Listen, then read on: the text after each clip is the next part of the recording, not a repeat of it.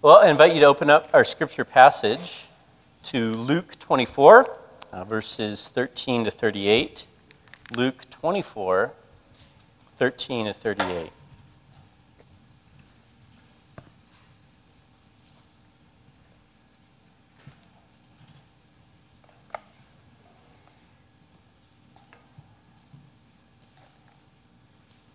Starting in verse 13.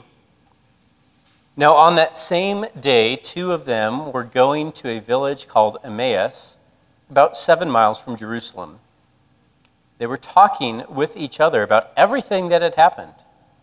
As they talked and discussed these things with each other, Jesus himself came up and walked along with them, but they were kept from recognizing him. He asked them, What are you discussing together as you walk along? They stood still, their faces downcast. One of them, named Cleopas, asked him, Are you the only one visiting Jerusalem who does not know the things that have happened there in these days? What things? he asked. About Jesus of Nazareth, they replied. He was a prophet, powerful in word and deed before God and all the people. The chief priests and our rulers handed him over to be sentenced to death, and they crucified him. But we had hoped that he was the one who was going to redeem Israel. And what is more, it is the third day since all this took place. In addition, some of our women amazed us. They went to the tomb early this morning but didn't find his body. They came and told us that they had seen a vision of angels who said he was alive. Then some of our companions went to the tomb and found it just as the women had said, but they did not see Jesus. He said to them, How foolish you are! And how slow to believe all that the prophets have spoken. Did not the Messiah have to suffer these things and then enter his glory? And beginning with Moses and all the prophets, he explained to them what was said in all the scriptures concerning himself. As they approached the village to which they were going, Jesus continued on as if he were going further. But they urged him strongly Stay with us, for it is nearly evening, the day is almost over. So he went in to stay with them. When he was at the table with them, he took bread, gave thanks, broke it, and began to give it to them. Then their eyes were opened, and they recognized him, and he disappeared from their sight. They asked each other, Were not our hearts burning within us while he talked with us on the road and opening the scriptures to us? Then they got up and returned at once to Jerusalem. There they found the eleven and those with them assembled together and saying, It is true, the Lord has risen and has appeared to Simon. Then the two told what had happened on the way and how Jesus was recognized by them when he broke the bread. This is God's word. Let's pray. Our Father, we ask that you would break into our lives we pray that your word would break into our hearts this morning as we read and study and proclaim your word. We pray that you would speak to every one of us. You know our hurts, you know our sorrows, and we ask that you would speak your words of life into our soul right now. We pray this in Christ's name. Amen. It was around this time last year, I uh, was reading this book called Fortunate Son, uh, which was the autobiography of a man by the name of Lewis Puller. Now, if you're familiar with anything about Marine history, the most famous Marine is a Marine by the name of Chesty Puller, uh, who served for a, a very long career, retired as a major general, I believe. But he was most famous for the Battle of Chosin in the Korean War and it was in the northern mountains of what is now North Korea in wintertime. And I remember in boot camp, we were told stories of these Marines who battled negative 40 degree temperatures and trying to survive. And to make it worse, they discovered they were surrounded by divisions of the Chinese army. And so, when Lewis, or sorry, Chesty Puller commanded this one lone Marine regiment, discovered that he was surrounded and outnumbered by at least 10 to 1 by the Chinese, his response, which is his most famous line ever, was this Well, we've been looking for the enemy some time now. When we finally found him, we're surrounded. That simplifies things. And then he went on to become a war hero. And Lewis Puller is Chesty Puller's son. And you can imagine the shoes that he had to fill. His father was the most famous Marine. But he was eager to do it. And he joined the Marine Corps and was soon sent off to Vietnam. And a few years into his tour, leading a patrol, he stepped on a booby trapped howitzer round, which then exploded, took off two of his legs, a good chunk of one arm, and severely injured his other hand. And suddenly, the son of this most uh, famous war hero, who had served for 40 years in five different wars, well, his son didn't even make it through his first tour and was sent home early. What do you do when the future that you dreamed of and hoped for gets blown off with your legs? And in his book, his autobiography, he describes that roller coaster ride of up and down, trying to rebuild his life, but always living in the shadow of everything that he'd lost. And he tells of the recurring nightmares, the panic attacks during the day, growing dependency on alcohol in order to make it through each day. And he was just trying to find something that he could hang his hope on. maybe you found yourself in a similar circumstance. What do you do when you face the death of your dreams? What do you do when so much of what you'd hoped for or thought your life would look like are blown up? Either by a 95 pound howitzer round, or a medical diagnosis, or a divorce, or loss of faith, you find yourself doing something you never thought you would, and now it's changed the rest of your life. The death of a friend, a husband, a wife, a loved one, sexual abuse, the loss of your job. What do you have to live for when so much of what you were living for is now gone? What do you have to look forward to when what you were looking forward to has been violently ripped away from you? This Advent, the theme is hope breaks in. Advent is a time of waiting, it is a time of longing. It's when we remember how God's people of old, living in a time of darkness, waited for light to break in, for the Messiah to come. And in a similar way, we are waiting for the Messiah to come again. And what I want us to remember through this series is that Christian hope is always a hope that breaks in. It's not a hope that kind of goes up and down depending on the circumstances of your day, but it is a, a hope that upends all of your circumstances. It is a hope that is more powerful than death. It is a hope that transforms death from a dead end and blows the back out of it and turns what is our greatest fear into a gateway to glory. And what I want you to remember this morning is that Christians have hope after death. Christians have hope after death. We're going to look at this three ways. First, the death of hope, the word of hope, and then hope breaks in. So, the death of hope. Jesus has just been crucified, killed, and buried. And now a few days have passed, and his most loyal followers are starting to realize Jesus is really dead. His body's cold by now. This wasn't a bad dream. And so some of his disciples start walking home. Jesus had 12 primary disciples, 11 uh, of whom become apostles, but he had a larger following of other disciples. And two of these disciples start going back to Emmaus, which was their home, which we learn later on when they invite Jesus in for dinner. But you don't go back home if you're optimistic about things. You head back home when you realize it's over And be kind of a silly example, but, but one we can understand is you know, say one of your kids really wants the latest Xbox Series X, right? Let's say they've just come out with a new one and it goes on sale at midnight tonight. And you go to Best Buy, the doors will open at midnight, and you want to get one to surprise your son or your daughter with that for Christmas. And you get there at, say, 10, but you realize hundreds of people have gotten there before you. And so you don't leave, you get in line and you wait. The door's open. You're making your way forward. You're, you're wondering, do they have enough? Will there be one when I finally get in there? And then, as soon as you're about to be able to touch the entrance to the store, an associate comes out and yells, We're all sold out, guys. Go back home. there's that collective sigh, and suddenly all those people that had hope turn around and go home because there's no point in waiting now. And Jesus' disciples didn't see any point in waiting around now. It's over. Jesus is really dead. Let's just go home. And on their way, walking back, there's another traveler who catches up to them. And we know it's Jesus, but they don't. And the language is a bit ambiguous as to why they don't. They were kept from recognizing him.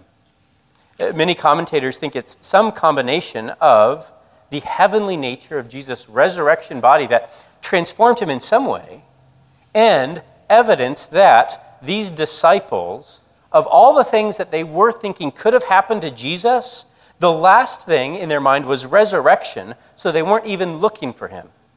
Think about it this way the darkness of their loss was so great that they didn't even have eyes to see the good news right in front of them. Maybe you felt that way. The depression is so deep, you can't see the good walking right next to you. And in Luke's gospel, it's a little hard to, to know how all these th- timelines fit together, but in Luke's gospel, who does he show us are the first people to see Jesus? Look earlier in chapter 4. We see it's not the woman who, women who come to the tomb to finish preparing Jesus' body for burial. They see angels who say he's risen. It's not Peter who then runs to the tomb, he only sees burial clothes. The way that Luke arranges his account of the resurrection shows that he's emphasizing the two people that Jesus first shows up to are two of the people who seem to have the least faith, the ones who are already walking back home. Jesus seeks out those who have given up hope.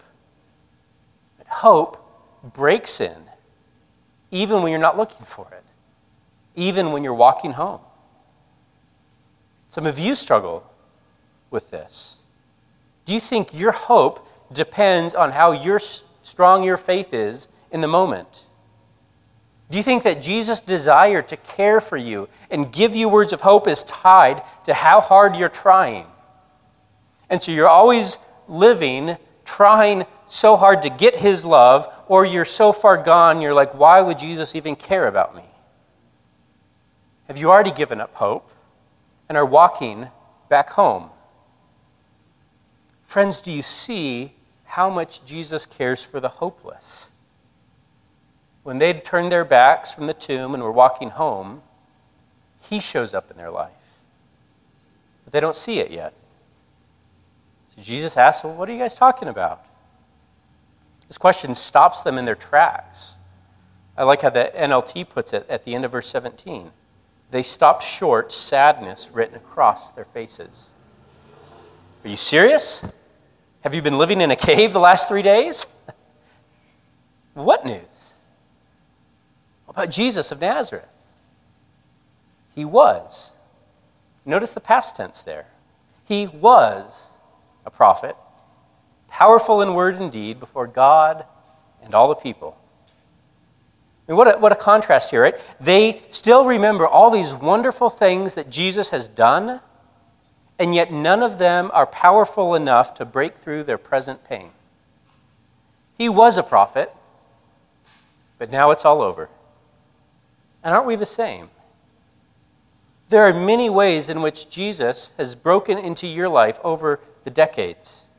He's answered your prayers. He's cared for you. He's taken care of these things that you're worried about. And yet, no matter how many those are, they aren't powerful enough to break through the present darkness. And then, verse 21 But we had hoped that he was the one who was going to redeem Israel. Again, notice it's in the past. It's actually called the past perfect or pluperfect, which it's the difference between saying, we hope to get that Xbox where you're still wrestling with it. Shows the disappointment, but, but it's, you're still eh, coming to realize it. And saying, I had hoped to get that Xbox, which means there's a finality to it. There isn't any hope left. We had hoped Jesus was the one to save us, but it's all over now. And hope is all the more difficult when you're hoping for good things and you see that hope dashed. You hope to get married, you hope to have kids, you hope to buy a house, you hope for healing in your marriage, you hope for things to get better. And you can understand why God doesn't fulfill some of your hopes when they're just, you know, really out there or, or kind of extra things, right? Like, I would really hope to be able to buy a Model S Tesla. But it's a $120,000 car, so I'd be happy to settle with their entry level Model 3. My hopes won't be dashed too much. But when you're just hoping for things to stop hurting so much, you wonder why do those hopes get dashed? All I'm asking is for life. And these disciples were hoping for something that God Himself had promised. He would send a Messiah to redeem Israel. And they knew those hopes. And we looked at it last week. Every decade and century, it felt like things are getting worse. Listen to Jeremiah 33, 14 to 16. The days will come, says the Lord, when I will do for Israel and Judah all the good things I have promised them. In those days and at that time, I will raise up a righteous descendant from King David's line. He will do what is just and right throughout the land. In that day, Judah will be saved, and Jerusalem will live in safety. And Israel was waiting for those days for centuries. And they got their hopes up. Something looked like it could work. Nope. Those hopes are dashed. And here comes a man named Jesus who starts to check all of those boxes of what they have been hoping for. And then he gets killed. I guess we were wrong. He wasn't the one. And then notice verse 22 some of our women and disciples went to the tomb, but they didn't find the body. That had happened just a little bit earlier that morning. And we know the end of the story, so we read it, and it seems so obvious to us. Well, don't you know Jesus is alive? Can't you put the pieces together? Even if you don't know how the story ends, you would think that is enough of a curveball to at least get you to stick around in Jerusalem to see what happens next. Okay, something's happening here. I don't want to miss this. But for these disciples, their cloud of mourning was so dark that the empty tomb wasn't a, a ray of hope, but an indication things must be getting worse. Tell me someone's stolen the body now? What are they going to do to him? Can he just rest in peace and we just forget about all this? I can't handle this anymore. Let's go home. And this brings us to our second point a word of hope. So Jesus responds to them on the road How foolish you are, and how slow to believe. All the prophets have spoken.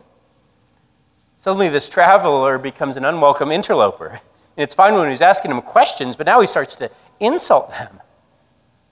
And just imagine Jesus' response here. Like if, if you or I were in Jesus' shoes, our first move would have been to run up to the disciples and shake them and say, Look, it's me, I'm back. It's okay, I'm here. But Jesus doesn't do that. What does he do? Before giving them himself, he gives them his word. Verse 27. And beginning with Moses and all the prophets, he explained to them what was said in all the scriptures concerning himself. He's pointing them back to something that they've had all along in the darkness. Don't you see? It's right here. The scriptures that you've grown up with that you say you know, look, it's right here. This was part of the plan. This should have been your anchor during these dark days. For Jesus, he shows death is not the end. It's just a new beginning. And yet, for so many of us, death has the last word. When there's a heartbeat, you have hope. Whether it's with a baby in your womb or a loved one in the hospital. When there's a brain signal, think, okay, well, maybe things will turn around. But when that line goes flat, hope goes with it. It's over. Death gets the last word. And that word of death shouts louder in our ears than any other word of hope. And the hope that you'd hung on that heartbeat gets pulled down into that inky darkness of death, and your light goes with it. And so, what do you do? What hope do you have when the darkness of death seems to get the last word? What keeps you from falling into the blackness when darkness has become your only friend? God's promises are your protection. See what Jesus does here? The promises of God given in His Word, He says, This is the life raft that will carry you when you've given up hope. When you at rest when you feel like you're sinking down and you, you can't swim anymore, you can't tread water, and you just give up, God's word is what will keep you from sinking deeper. God's word is what you can rest your heart in when you can't try any longer. God's promises in His word that you have right now in His scripture speaks a reality into your life that is more sure, more real than even the pain of death. And Jesus modeled this on the cross.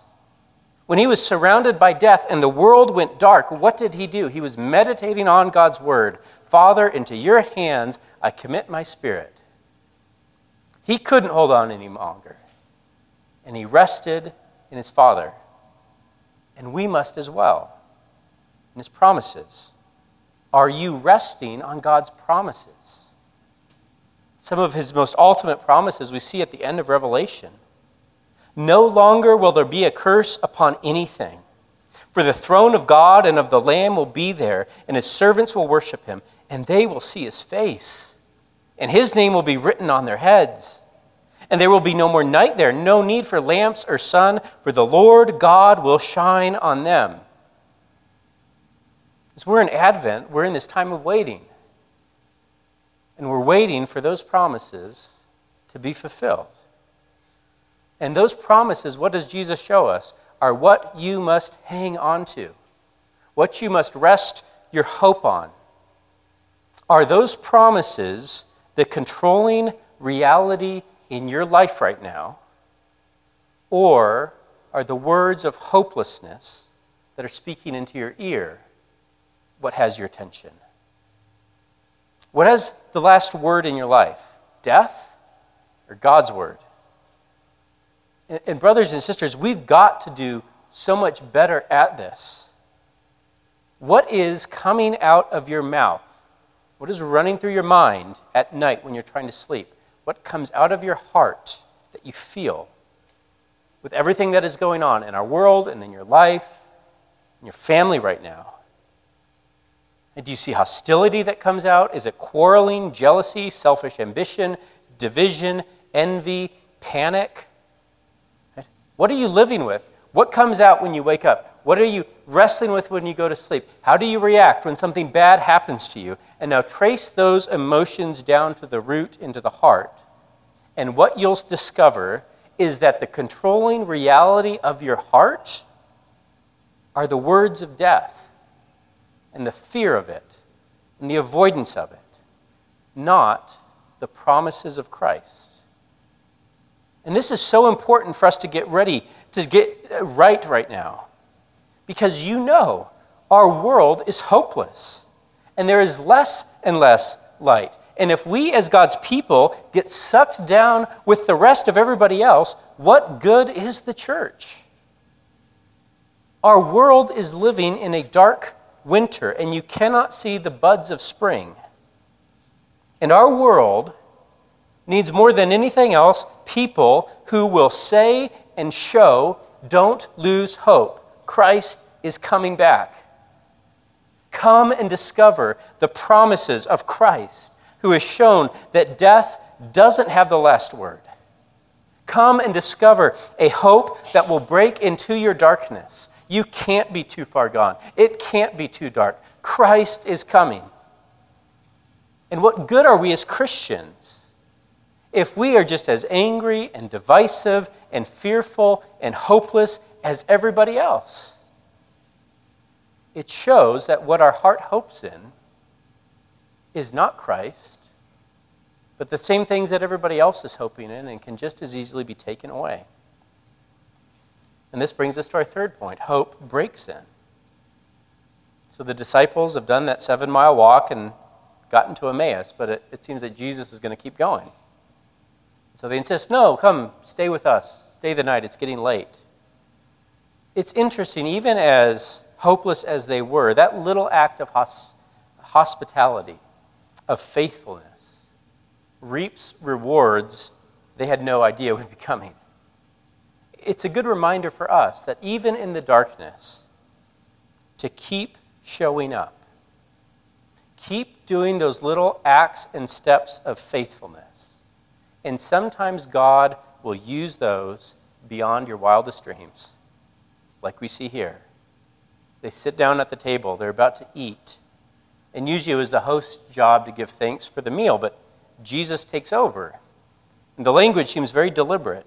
He took bread, gave thanks, broke it, and gave it to them. Words that we hear every Sunday in communion. It's describing Jesus' actions in the Last Supper. Now, these particular disciples weren't there for that. And it, it doesn't seem that Jesus is actually serving communion to them, but I think in the way that Luke frames this passage, he's drawing a connection that he wants us to see. What was the, one of the purposes of the Lord's Supper? Jesus said, Do this in remembrance of me, to remember me. And now, Jesus, in a way that looks very similar to that meal of remembrance, does it, and it causes those disciples to remember him, to recognize him, to see him there. When they least expected it, hope broke in. Then, as soon as they recognize him, before they can even touch him, he's gone. And now they're just completely overwhelmed. And, and they are still talking with one another, but that conversation has turned from despair to wonder. How our hearts burned. We, we knew something was going on when he was with us. When he opened the scriptures to us, he was here. And now they leave their plates still full and run back on that road they just had walked down, but this time they're not walking down with stooped shoulders, but their feet are light with rejoicing. It was their fastest 10K ever. And they discovered they weren't the only ones that Jesus showed up for. It's true, he is alive. We saw him as well. In Lewis Puller's autobiography, he describes that roller coaster road, ride of trying to pick up the pieces of his life to make something good out of this new reality, to do something that would make his dad proud. And yet the shadow of death keeps pulling him down. For every step forward, one to two steps backward. And yet the book ends on this high note. And with him moving forward towards a better future, he writes I realized if I could now summon the courage to forgive my government, to forgive those whose views and actions concerning the war differed from mine, and to forgive myself, I could perhaps move into the present, attain a degree of serenity and find the reason for which I had been spared, first in Vietnam, and then a second time from an alcoholic death. And I closed that book, and I was moved by his story and the humanity and the struggle. And the book was written back in 1991, and so I was curious what had happened to him. And tears filled my eyes when I read that line on Wikipedia. Puller died from a self inflicted gunshot May 11th, 1994, just a few years after he'd written those words. Went on In the days leading up to his death, Puller fought a losing battle with alcoholism that he'd kept at bay for 13 years and struggled with a more recent addiction to painkillers, initially prescribed to dull continuing pain from his wounds. And I cried when I read that. As I knew a small bit of that pain, of returning from war and realizing some things that were taken you'll never get back. And for so many of you, you're living in that pain. You see the death of your dreams. You spend so much time trying to reconstruct something out of the broken pieces. You're trying to maybe put them back together to say, let's get it to how it used to be. Nothing happened here or you're trying to shape some new thing out of it, that's good. But eventually you come to this realization that it's gone and it's never coming back. And it hurts so much. And whether those are the wounds of war or sexual abuse or abandonment or trauma or a life that is just a string of disappointments and pain, you finally realize there's no hope of it being like it used to be or how you dreamed it would be. And for so many, when you get there, you ask, well, what's the point in continuing on? But that's why this passage matters to us. It shows what Christian hope is. That Christians don't have a nostalgic hope, a hope of returning to how it used to be. Christians don't ultimately long for the good old days because we know the best days are yet to come. Jesus could not enter into resurrection life unless he first embraced the pain and reality of death. And then he shows that is the model for every Christian's life to pick up your cross, to follow him, to bear the pain, knowing that this is not a detour of life, but the very path through which God will redeem my pain and suffering and turn it into something new and beautiful. We don't run from the darkness we're able to walk through it knowing that Jesus has been there and he is with us right now. And he has showed us over and over again. Our greatest hope is not in looking back, but in looking forward to what he has promised. Behold, I am coming soon. Behold, I am making all things new. And no matter how dark it may get, and even if that ends in death, you know that death is not the end, but the first step to our glorious future. Because hope breaks in, and the best is yet to come. So, friends, have you rested your hope in Jesus? In the dark of night, hold on to his promises. They are your hope. Maybe you don't have any more strength left to hold to his promises. Then rest your life on him. You always, no matter how weak you are, have the ability to rest on Him, to surrender, to give yourself to Him, and discover and all those things that you're trying to manage and you're trying to control, when you let go, you'll find yourself more surely in Jesus' arms because you're not fighting against Him anymore. He is your hope, and His hope breaks in. Is that what controls the day to day of your life? And here's our hope Isaiah 25, 7 to 8. He will remove the cloud of gloom, the shadow of death that hangs over the earth. He will swallow up death forever. The sovereign Lord will wipe away all tears. He will remove forever all insults and mockery against his land and people. The Lord has spoken. That's our hope. Let's pray. Father, we ask that we would be people of hope because we desperately need it and your world desperately needs it. We pray that the truth of your word, promises that are so sure that even though they are in the future, they are the most certain thing we have right now. And we pray that those certain promises would be the controlling reality of our life, that they would speak more clearly into our ear than all of the other voices that cause us to fear. And we pray that you would transform us into a community of hope, a place where your hope has already broken in through the resurrection, and one day will become full when Jesus returns and completes his work of making all things new. Father, center us on that hope. And it's in Christ's name we pray. Amen.